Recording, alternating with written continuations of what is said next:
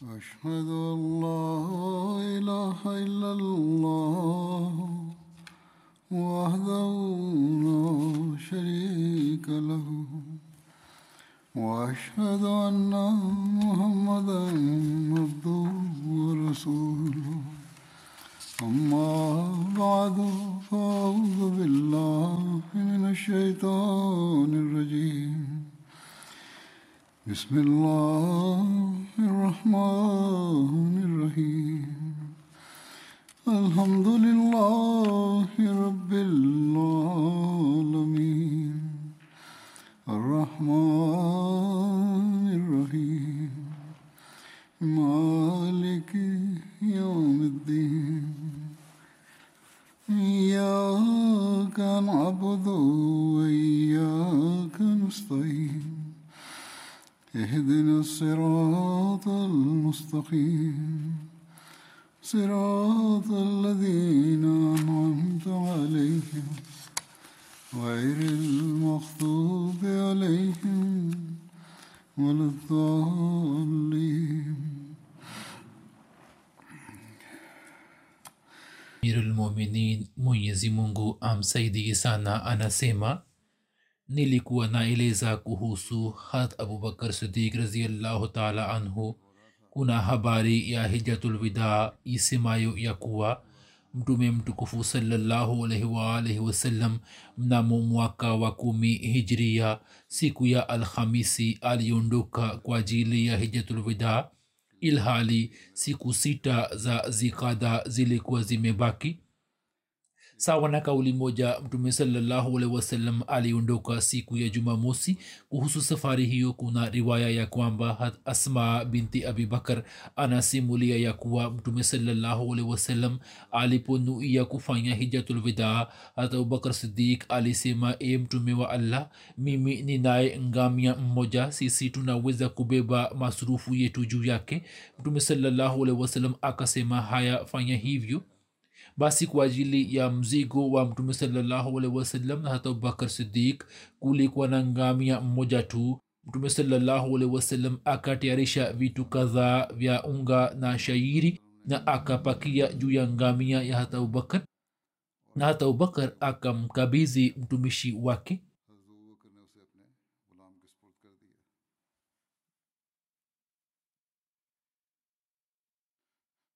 asma binti abi bakar anasimulia ya kwamba sisi tulitoka na mtume salllahualhi wasallam kwa ajili ya hija. Tulipokuwa katika eneo la arsh mtume salllahualwalhi wasallam alishuka kutoka kipando chake nasi pia tukashuka.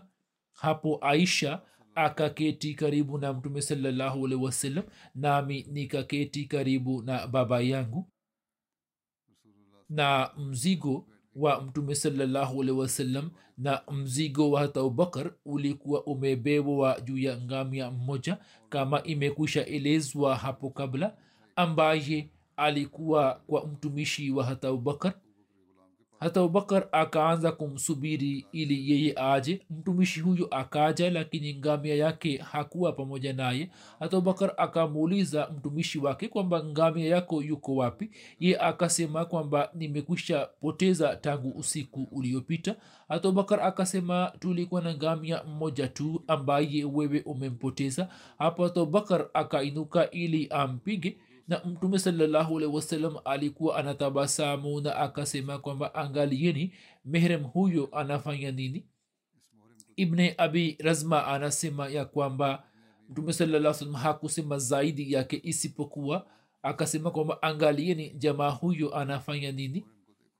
Naye akaanza kutabasamu kwa vyovyote vile baadhi ya masahaba walipojua ya kwamba masurufu ya mtume saa salam yamepotea wao wakaja na his. His ni halua nzuri sana inayotayarishwa na tende na unga na siagi na wakaiweka mbele ya mtume salllahualhi wasalam hata abubakar ambaye alikuwa amemkasirikia mtumishi wake mtume saa salam akamwambia kwamba e abubakar tumia upole. Swala hili si katika uwezo wako wala katika uwezo wetu. Bila shaka mtumishi wako atakuwa amejitahidi kwamba ngamia asimpotee lakini akapotea. Na mtume saa salam akasema kwamba ebu angalia chakula kizuri kimekuja ambacho allah ametutumia. Na chakula chetu kilichokuwa kwa mtumishi wako huyo chakula hicho ni mbadala yake. Kisha mtume saa salam na abubakar wakala chakula kile na watu wengine pia wakala waliokuwa wakila pamoja nao mpaka wote wakashiba.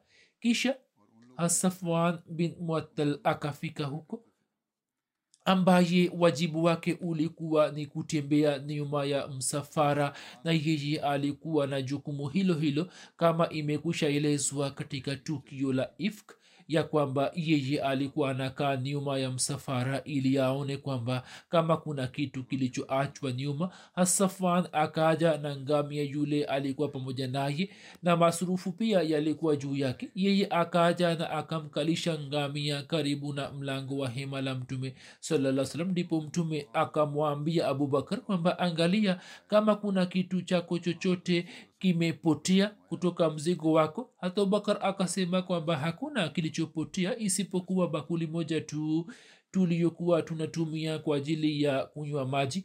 Wakati ule ule mtumishi huyo akasema kwamba bakuli ile ipo kwangu. Imesimuliwa na hata abubakar sidik raziallahu taala anhu ya kwamba wakati wa hijatulwidaa yeye alitoka na mtume wasallam kwa ajili ya kufanya hija. Na mkewe asma binti umas pia alikuwa pamoja naye. Basi watu hawa walipofika katika eneo la zulhulafa muhammad bin abu bakar akazaliwa kwa hat asma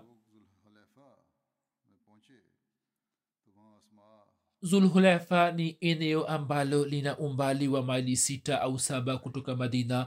Hata abubakar akamjia mtume salllahualwal wasallam na akamwambia habari hiyo ya kuzaliwa kwa mwanaye. Mtume salllahualhi wasallam akasema ya kwamba mwambie asma kwamba aoge kisha afunge ihramu ya hija na afanye yote kama wafanya hija wanavyofanya isipokuwa asifanye tawafu ya baitullah mtume mtukufu salllahualwal wasallam alipopita katika bonde la asfan mtume salllahualhi wasallam akamuuliza akisema e abubakar hili ni bonde gani? Abubakar akamjibu kwamba hili ni bonde la asfan. Mtume saa salam akasema kwamba hat hud na haswale walikuwa wamepita katika bonde hilo kwa ajili ya hija ya baitul atik huku wakipanda ngamia wawili wekundu ambao lijamu yao ilikuwa imetengenezwa na majani ya mtende na walikuwa wamevaa kanzu na wamejifunika na shuka nyeupe na nyeusi zenye nukushi huku wanasoma talbia. Katika safari ya hijatulwida watu waliokuwa na wanyama wa zabihu hata bakar sidik pia alikuwa mmoja wao hata abubakar anasimulia ya kwamba mimi niliona katika hijatulwida ya kwamba suhail bin amr amesimama katika sehemu ya machinjioni na anamsogeza mnyama wa zabihu wa mtume saa karibu yake. Mtume saa akamchinja kwa mkono wake kisha akamwita kinyozi na akanyoa nywele zake anasema kwamba nikamwona suhel ambaye alikuwa ana busu nywele tukufu za mtume salllahualwal wasalam anasema kwamba wakati ule nikakumbuka zama zile zile ambapo wakati wa suluhu ya hudabia suhel huyo huyo alikuwa amemzuia mtume saa salam kutoka kuendika bismillahi rahmani rahim ambayo ilikuwa iendikwe katika mkataba. Hata ubakar anasema kwamba mimi nikamhimidia allah ambaye akamwongoza suhel kwenye islam. Na pale alipomwongoza yeye akazidi sana katika ikhilasi na imani.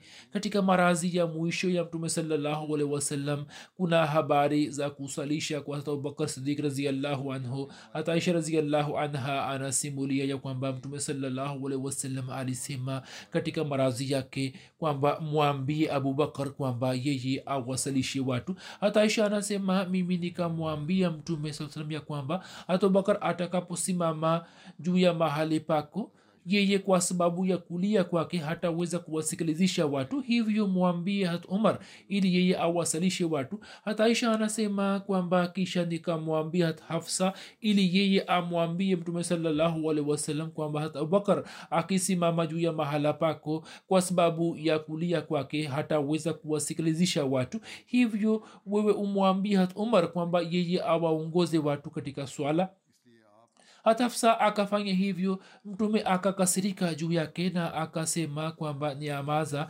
nyinyi ni kama walivyokuwa kina mama wa yusuf. Mwambie abubakar kwamba awaongoze watu katika swala. Kabla ya kifo mtume saa salam alipokuwa anaumwa hat bilal akamwambia hat umar ili aswalishe swala na wakati ule abubakar alikuwa hayupo mtume saa salam aliposikia sauti ya umar katika chumba chake akasema kwamba abubakar yuko wapi? Allah na waislamu hawapendi jambo hili ya kwamba mtu mwingine aswalishe sala isipokuwa abubakar. Kisha abubakar akaitwa yeye alipofika hatumar alikuwa amekusha maliza tayari. Kisha baada yake katika marazi ya mtume saa salam hadi kifo chake hata abubakar ndiye aliyeendelea kuswalisha swala hat aisha anasimulia ya kwamba mtume mtukufu salllahualwalh wasallam katika marazi yake alimwambia hat abubakar ya kwamba yeye awasalishe watu swala. Hivyo yeye alikuwa anawasalisha. Urwa alikuwa akisema ya kwamba mtume saa salam alipoona kwamba kuna unafuu katika marazi yake. Mtume sasa akatoka nje na akaja miskitini ndipo akaona kwamba abubakar alikuwa amesimama mbele ya watu na anawasalisha.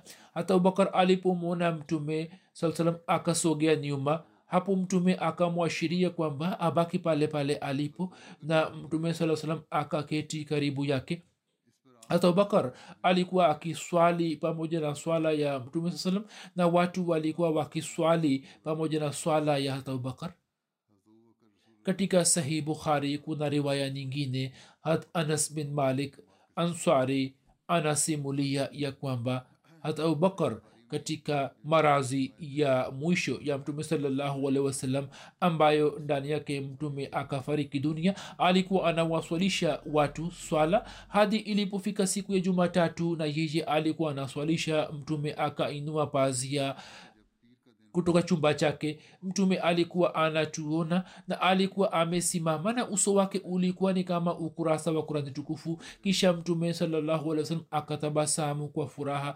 Nasi tukazani ya kwamba kwa kumwona mtume salaa salam na kwa furaha hiyo sisi tutaingia katika majaribio katika muda huo huo hata abubakar akasogea nyuma kwa visigino vyake ili aungane nasi katika safu. Naye akazani kwamba mtume saa amekuja kusalisha swala lakini nabii salallahu salam akaashiria na akasema kwamba maliza swala yako. Na siku ile ile mtume salallahu akafariki dunia.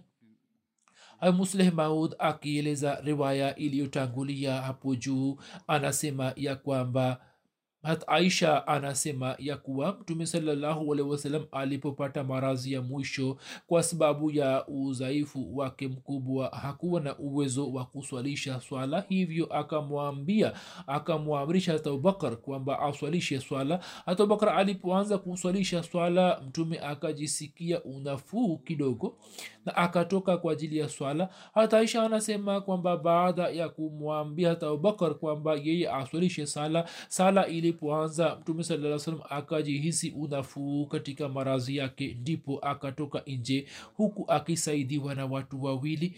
Wakati ule anasema kwamba manzari ile ipo mbele ya macho yangu ya kwamba kwa sababu ya maumivu makali miguu ya mtume saa salam ilikuwa inagusa chini. Hata abubakar alipomwona mtume akaamua kusogea nyuma lakini mtume saa salam akamwambia ya kwamba ubaki pale pale ulipo.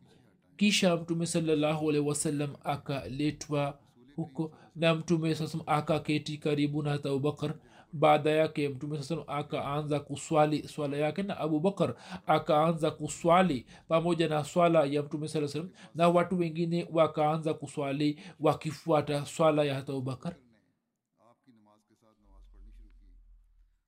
kuhusu kifo cha mtume mtukufu salllahualwal wasalam urwa bin zubair anasimulia kutoka kwa mke mtakatifu wa mtume salallahu alaihi wasallam hata aisha raziallahu anha ya kwamba mtume mtukufu salallahu wasalam alifariki dunia duniana wakati ule hata abubakar alikuwa katika sanaa ambayo ni kijiji kilichopo pembeni.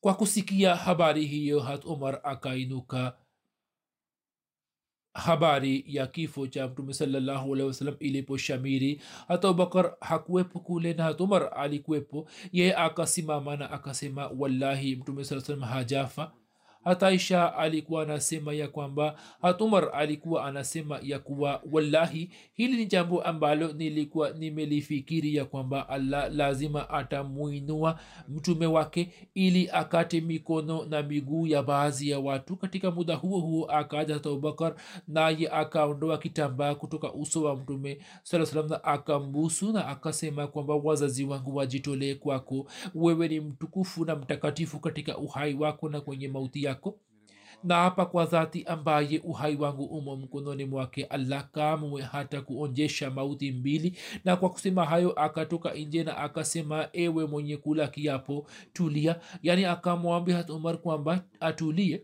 Hata abubakar alipoanza kusema hat umar akaketi.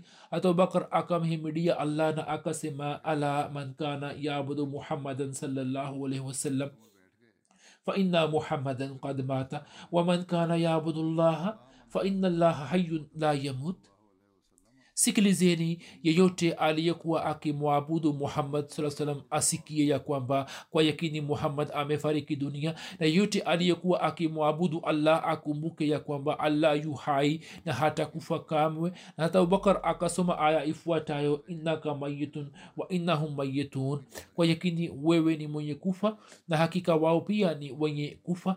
Kisha akasoma aya ifuatayo wama muhammadun illa rasul. Qad khalat min qabrihi rusul afain mata au qutilan qalabtum ala aqabikum. Waman yanqalib ala aqibaihi falan yazuru llaha shay'a. Wasayajzi llahu shakirin. Na siye muhammad ila yu mtume bila shaka wamekwisha fariki kabla yake mitume. Je akifa au akiuawa mtarudi nyuma kwa visigino vyenu na atakayirudi nyuma kwa visigino vyake hata mzuru allah chochote. Na allah bila shaka atawalipa wanaoshukuru msimuliaji alikuwa akisema kwamba kwa kusikia hayo watu wakalia mno mpaka wakashikwa na kwikwi hata ibni abbas anasema ya kwamba wallahi ikaonekana kuwa watu walikuwa hawajui chochote kuhusu aya hiyo ya kwamba allah ameitirimsha aya hiyo mpaka hata abubakar akaisoma na ikaonekana kuwa watu wakajifunza aya hiyo kutoka kwa hata abubakar kisha katika watu kila moja niliyemsikia alikuwa anasoma aya hiyo hiyo. Msimuliaji anasema kwamba said musayib akaniambia ya kwamba hatumar alisema wallahi nilipomsikia hata abubakar akisoma aya hiyo nikashtuka mno na kwa sababu ya hofu miguu yangu ikashindwa kuvumilia mzigo wangu nami nikaanguka chini. Nilipomsikia abubakar akisoma aya hiyo nikajua kwamba nabii salallahu alaihi wasallam amefariki dunia. Hata abdullah bin omar anasimulia ya kwamba hata abubakar alipita karibu na omar ilhali yeye alikuwa anasema ya kwamba mtume salllahualhi wasalam hajafa na hata kufa mpaka allah asiwa uwe wanafiki hata abdullah bin omar anasema ya kwamba wao yani masahaba kwa kusikia maneno yake hayo walikuwa wanaonyesha furaha yao na walikuwa wakiinua vichwa vyao.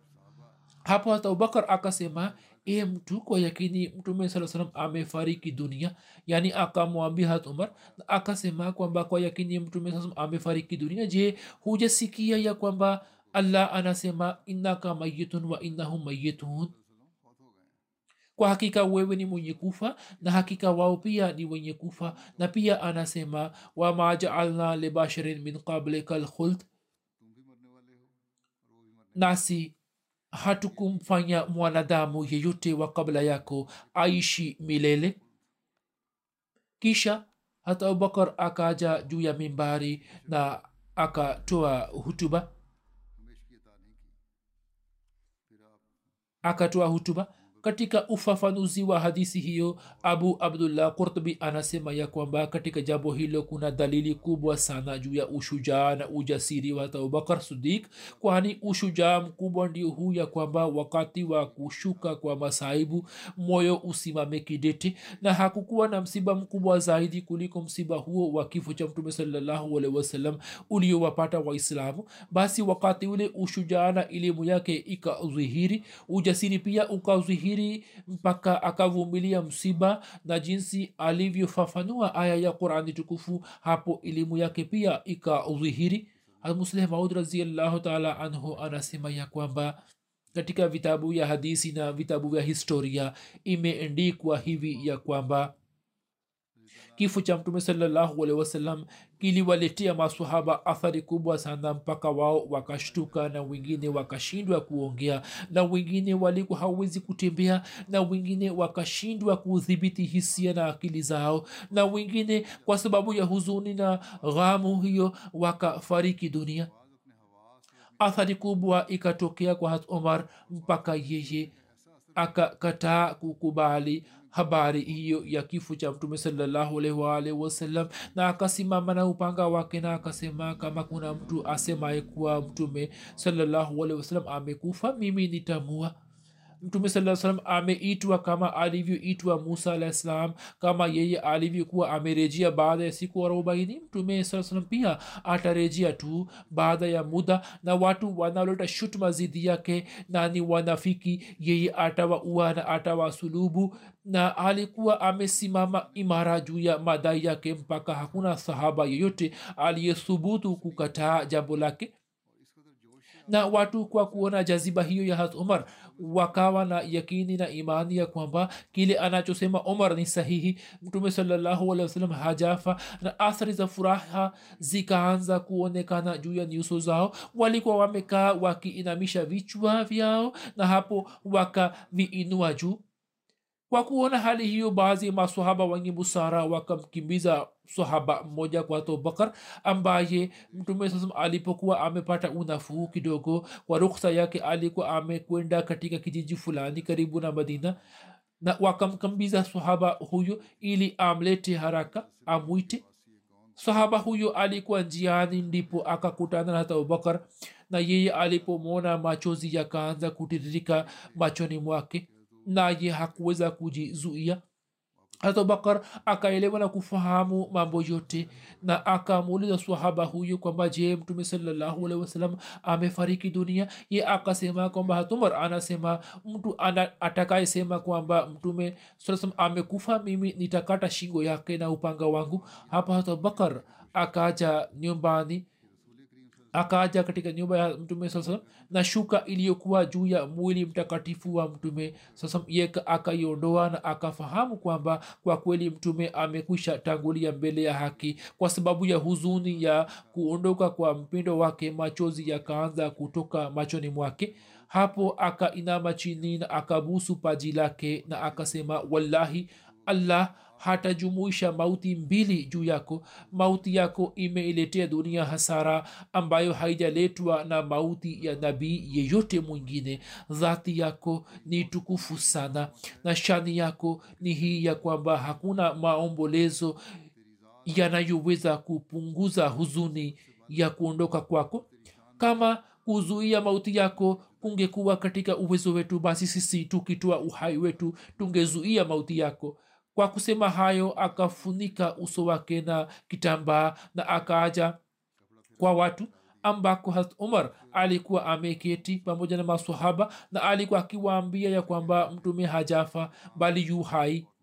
Abubakar akaja huko na akamwambia hat umar kwamba sasa yeye anyamaze kidogo lakini yeye akaendelea na maongezi yake. Hapo abubakar akaelekea kwa watu wengine na akasema kwamba mtume sasa amekusha fariki dunia masahaba watukufu wakimwacha hat umar wakaaja kujumuika pembezoni mwake na kisha hat umar pia akalazimika kumsikia hata abubakar akasema kama ilivyoelezwa hapo kabla ya kwamba wama muhammadun illa rasul kad khalat min qablihi rusul afain mata au qutilan qalabtum ala aqabikum wa innaka mayitun innaka mayitun wa innahum mayitun ya ayuha nnasu man kana yabudu muhammadan fa inna muhammadan qad mata waman kana yabudu llaha fa inna llaha hayun la yamut yani muhammad salllahu alaihi wasallam ni mtume tu na kabla ya mtume saa salam mitume wote wamekwisha kufa basi kama yeye afe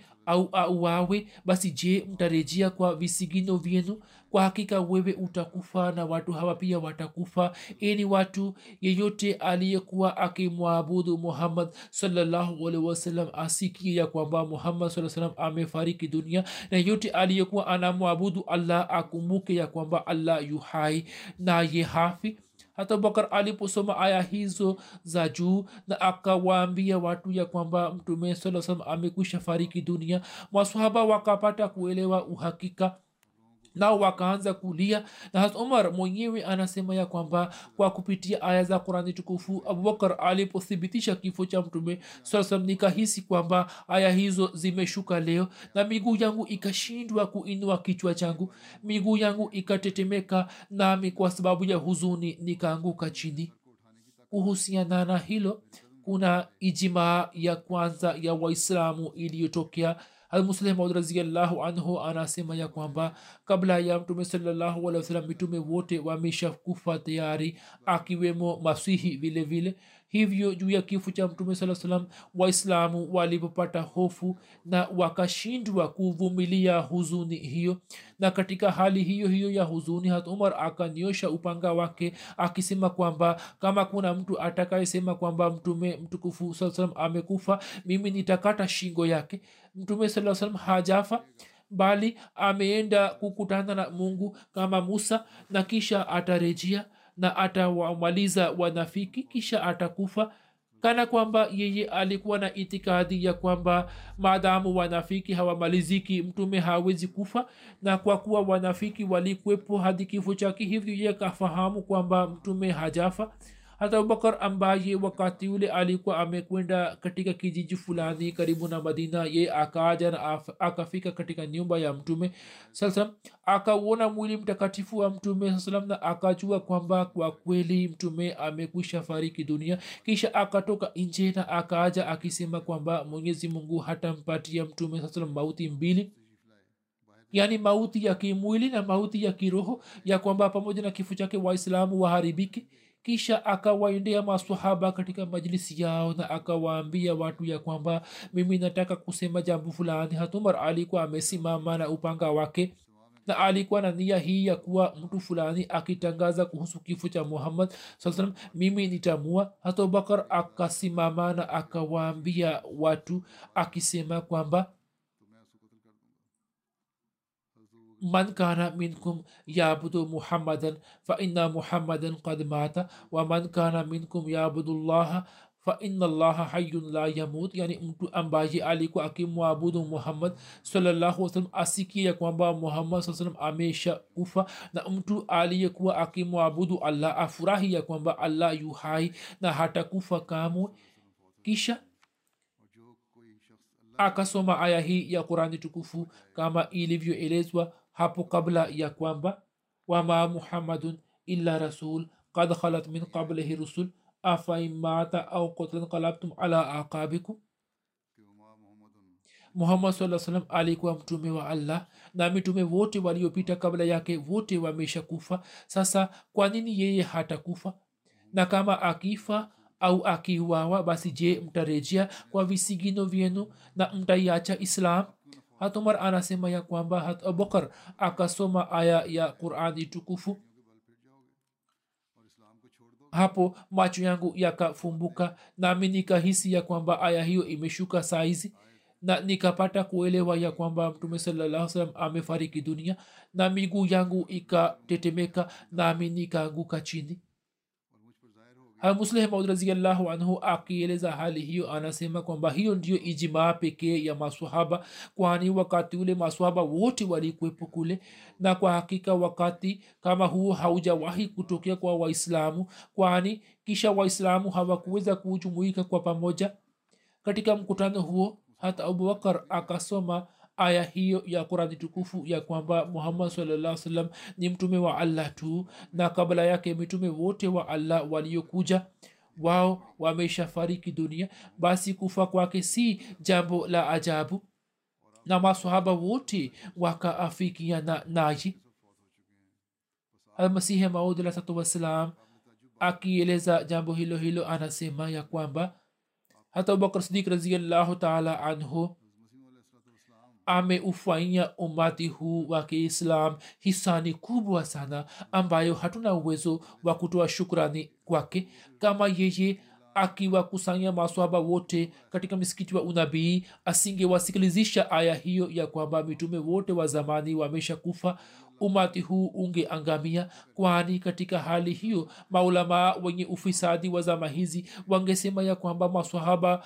raziallahu anhum pia walikuwa na itikadi hiyo ya kwamba hat isa yuhai lakini sasa kutokana na kueleza kwa sidiki akbar aya hiyo ijmaa ya masahaba wote imetokea tayari ya kwamba mitume wote wa zamani wamesha kufa bali juu ya ijmaa hiyo shairi ikaindikwa mwenyezi mungu aiteremshie roho ya abubakar maelfu ya rehma zake ambaye akaziokoa roho zote kutoka maangamio na maswahaba wote walikuwa wameshiriki katika ijmaa hiyo. Hata mtu mmoja tu hakuwa nje na hiyo ilikuwa ijmaa ya kwanza ya maswahaba.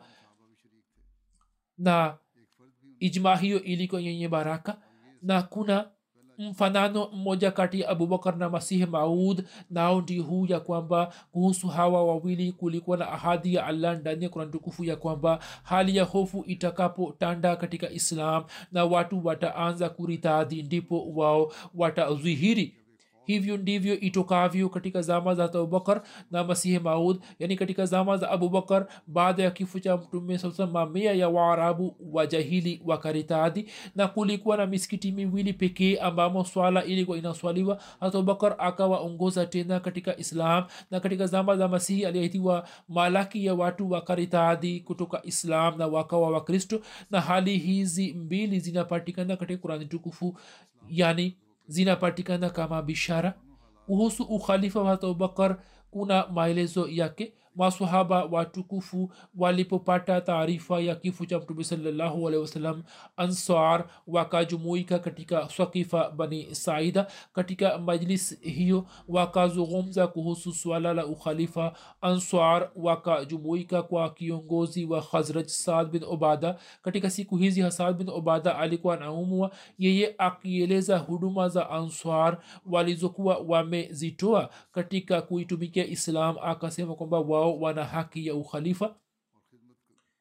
Lakini answar wakamtaja hata saad bin ubada ndiye mwenye haki ya kuwa khalifa lakini answar walikuwa bado hawajafanya baiati yake ndipo mmoja wao tu akasema kwamba wahajiri wasipokubali ukhalifa wa saad hapo itakwaje hapo mtu mmoja akatoa pendekezo akisema kwamba mtu mmoja awe khalifa kutoka answar na mmoja awe khalifa kutoka wahajiri lakini hasad bin ubada akasema kwamba huo utakuwa udhaifu wa banu aus answar walipokuwa wanashauriana kuhusu ukhalifa katika sakifa bani saida hat umar bin khatab hat abu ubaida bin jarah na masahaba wengine wakubwa wakubwa walikuwa wanazungumzia kifo cha mtume salallahu alehi wasallam katika misikiti wa unabii hata abubakar sidik raziallahu anhu na hat ali na watu wengine wa ahli za mtume sasam walikuwa wanashughulikia mambo ya mazishi ya mtume saa salam hakuna aliyekuwa na habari ya ukhalifa na walikuwa hawana habari ya answar kwamba answar wameshajumuika na kutoka answar wanataka kumchagua mmoja wao kama amiri imeendikwa katika tabakati kubra ya kwamba hat umar akaja kwa hat abu ubaida bin jarah na akasema kwamba lete mkono wako ili mimi nifanye baiati yako. Kutoka ulimi mtakatifu wa mtume saa ulikuwa umetajwa kuwa amiri amini wa umati huu yani aminul ummat. Hapo abu ubaida akamwambia umar kwamba tangu upoke islam sijawahi kukuona ukisema jambo kama hilo la ajabu. Je wewe utafanya bayati yangu ilhali nyini mna sidik na sanios nen yani hata abubakar sidik yupo kwenu katika muda huo huo wakapata taarifa kuhusu answar kwamba wamejumuika katika sakifa bani saida hapo hat umar akamtumia abubakar ujumbe akisema kwamba kuna dharura. Hat abubakar akieleza uzuru wa shughuli zake za maziko akakataa kutoka nje hapo umar akamtumia ujumbe tena akisema kwamba kuna kazi muhimu imetokea. Hivyo uwepo wako ni muhimu sana. Hapo abubakar akatoka nje na akamuuliza hat umar ya kwamba kuna kazi gani muhimu zaidi kuliko mazishi ya mtume sawasalam ambayo kwa ajili yake wewe umeniita? Hat umar akasema kwamba je unajua ya kwamba answar wamejumuika katika thakifa bani saida na wana nia ya kwamba wamfanye hasad bin obada kuwa khalifa na mtu mmoja kati yao amesema kwamba amiri mmoja atokane nasi na mmoja awe kutoka kuraishi abubakar sidik aliposikia hayo akifuatana na hat umar na hat abubaida bin jarah akafika katika sakifa bani saida ambapo mjadala ulikuwa unaendelea. Hat abubakar hat umar na hat abu ubaida wakaenda kuketi kati yao kuna riwaya isemayo kuwa hatumar anasema sisi tulielekea kwa answar na tulipofika karibu na answar tukakutana na watu wawili wam bin saida na aman bin adi. Wao wakatuambia kuhusu mpango wa answar kisha wakatuuliza kwamba tunakwenda wapi? Wao wakasema kwamba sisi tunakwenda kwa ndugu zetu answar. Wao wakasema kwamba hakuna haja ya kwenda kwao nini muji amulie wenyewe anasema nikasema kwamba wallahi sisi lazima tutawaindia.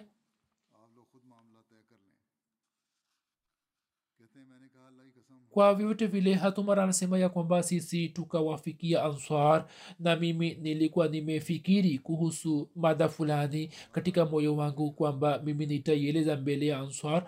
Basi nilipofika kwao na nikasogea mbele ili niseme jambo fulani. Hata abubakar akaniambia kwamba ngoja mpaka niongee nao kisha unaweza kusema upendacho.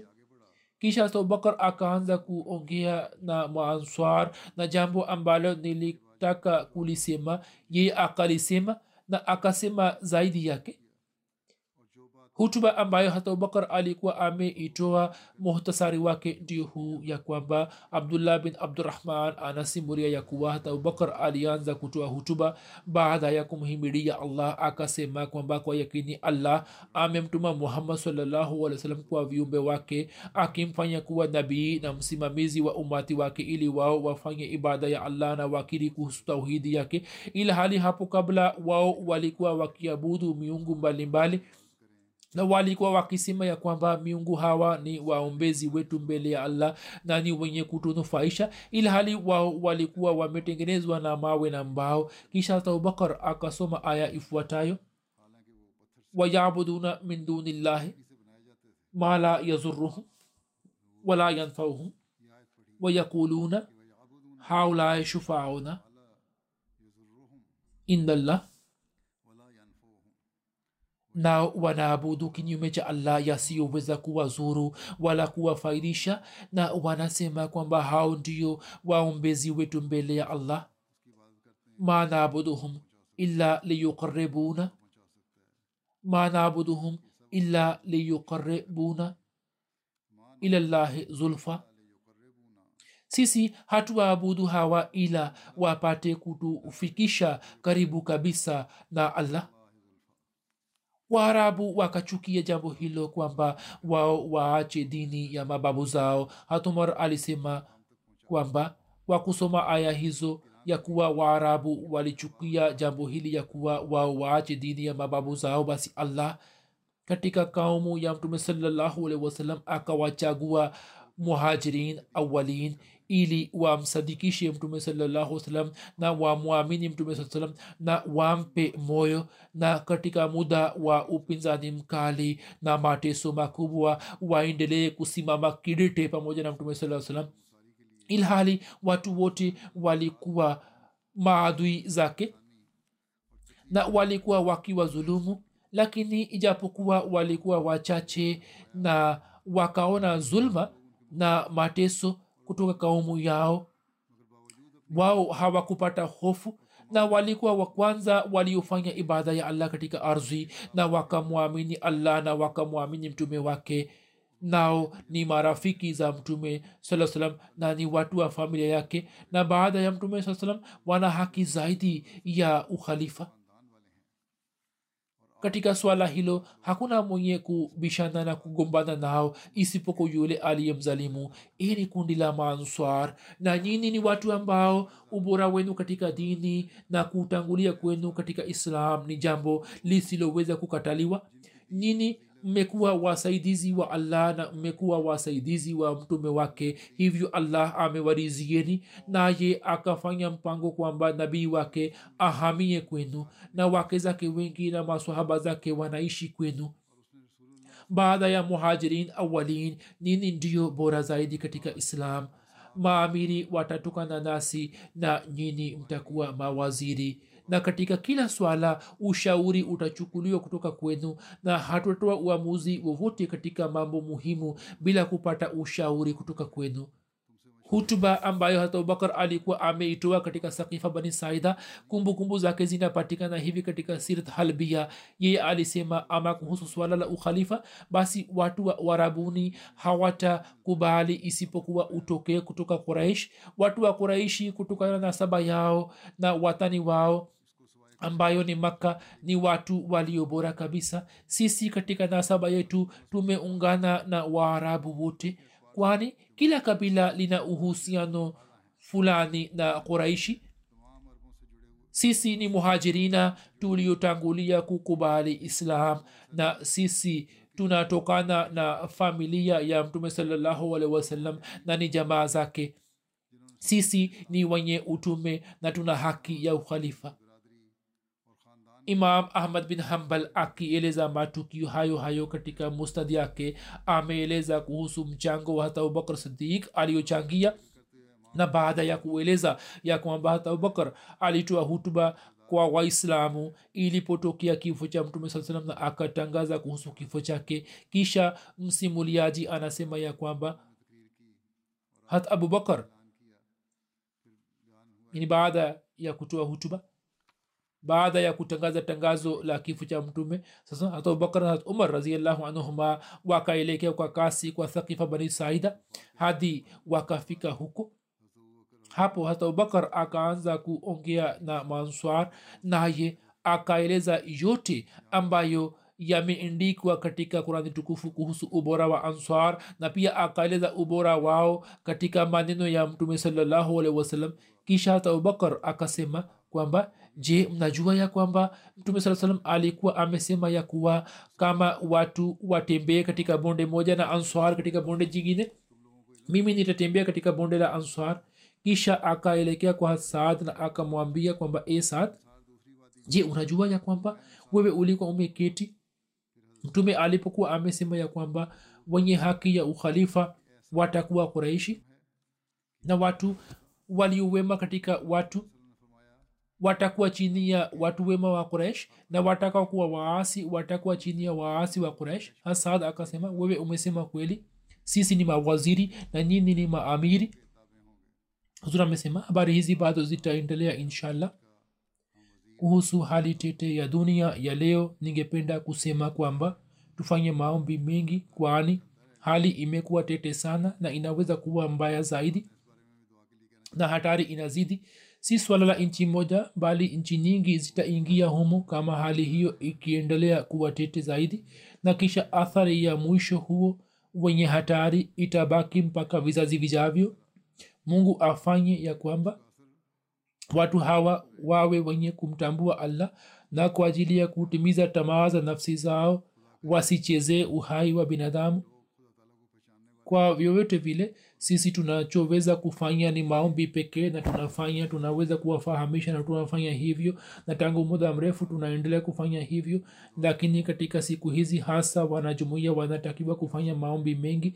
Hali hii ya kivita hali inayotisha na maangamizo ambayo mtu hawezi kufikiri katika fikira zake ambayo yanaweza kutokea mwenyezi mungu ausalimishe ubinadamu kutoka maangamio hayo yote baada ya swala nitasalisha sala ya jeneza ya ghaibu ambayo ni ya mheshimiwa hushi muhammad shakir saheb mbashiri wa jumuiya siku za nyuma yeye alifariki dunia akiwa na umri wa miaka 69 inalillahi wa inalaihi rajiun kwa fadhili ya allah yeye alikuwa musi katika familia yake jumuiya ilikuwa imepatikana kwa kumpitia babu yake hat maulvi karim baksh saheb sahaba wa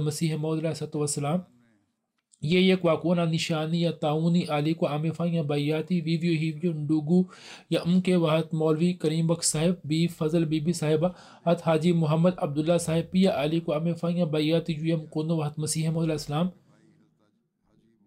jina la hat haji muhammad abdullah saheb linapatikana katika historia ya jumuiya kwenye jalada la nne jalada la nane likiwa na namba ishirini na tatu ama kuhusu hushi mama shakir saheb basi yeye alifuzu mtihani wa kidato cha nne mnamo mwaka 1969 kisha akajitolea wakfu na akaja kusoma katika jamia ahmadia mwaka 1977 akapata shahada ya shahid kutoka jamia mwaka 1978 akafaulu katika mtihani wa arbi fazl kisha akaendelea kuitumikia jumuiya pia mwaka 1987 akapata shahada ya uzamili katika somo la kiislam na katika nchi ya gine konakari akapata bahati ya kuitumikia jumuiya kama mbashiri pamoja na kuitumikia jamaat nchini pakistan akafanya kazi ya jamaat nje ya nchi na akapata diploma katika lugha ya kifaransa. Mwenyezi mungu alikuwa amemjalia vijana sita na mmoja wao ni mbashiri wa jamaat nasir islam sahib ambaye anafanya kazi katika mji wa rabwa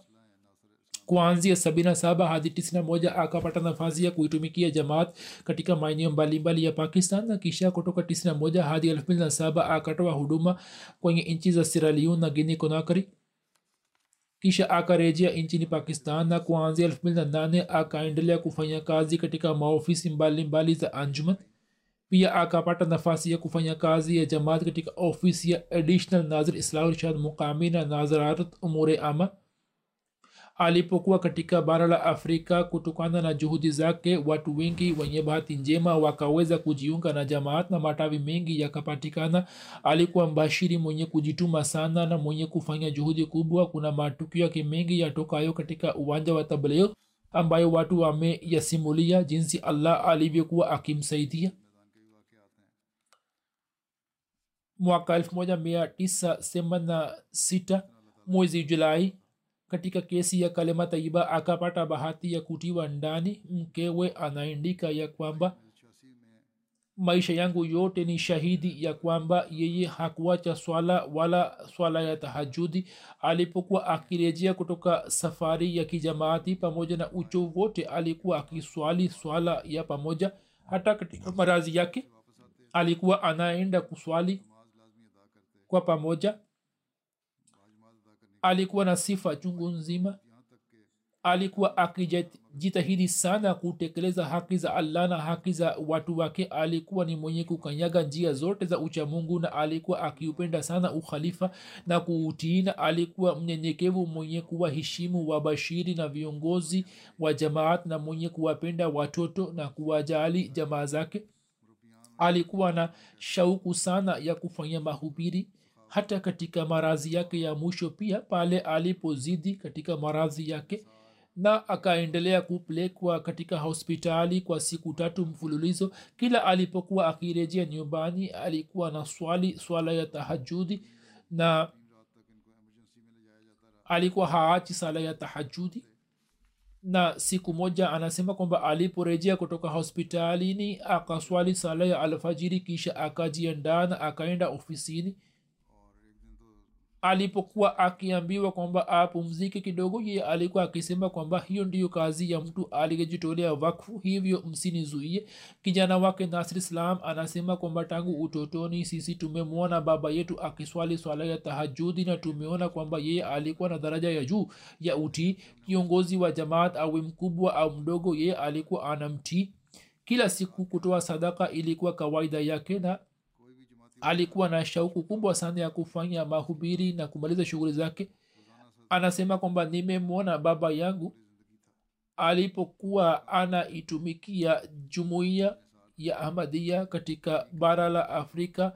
Alikuwa anatumia kila dakika ya maisha yake asubuhi au wakati wa matembezi ya asubuhi au wakati wa kula chakula katika hoteli au pale alipokaa kwa ajili ya kusubiri kitu fulani alipokuwa akikutana na watu alikuwa anawahubiri wakiwemo maafisa mbalimbali wa polisi na wanajeshi na alikuwa anatumia nafasi hiyo kama ipasavira mtu fulani akikutana naye tulikuwa tunasema kwamba sasa baba yetu amemwona mtu huyo hivyo lazima atamhubiri.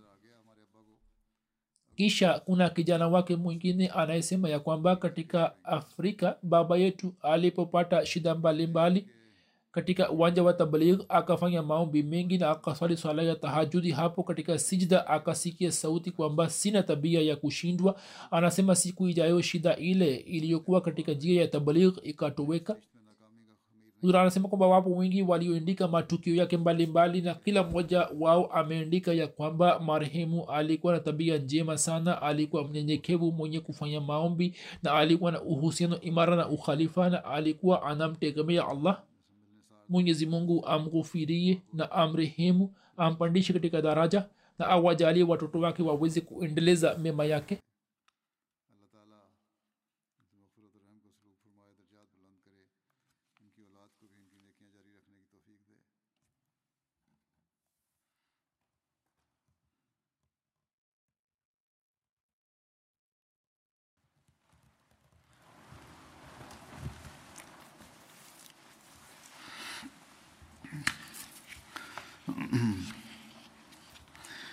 الحمد لله الحمد لله نحمده ونستعينه ونستغفره ونؤمن به ونتوكل عليه ونعوذ بالله من شرور أنفسنا ومن سيئات أعمالنا. من يهده الله فلا مضل له ومن يضلل فلا هادي له. ونشهد أن لا إله إلا الله. ونشهد أن محمدا عبده ورسوله. عباد الله رحمكم الله. إن الله يأمر بالعدل واللسان وإيتاء ذي القربى وينهى عن الفحشاء والمنكر والبغي يعظكم لعلكم تذكرون. اذكروا الله يذكركم وادعوه وادعوه يستجب لكم. ولذكر الله أكبر.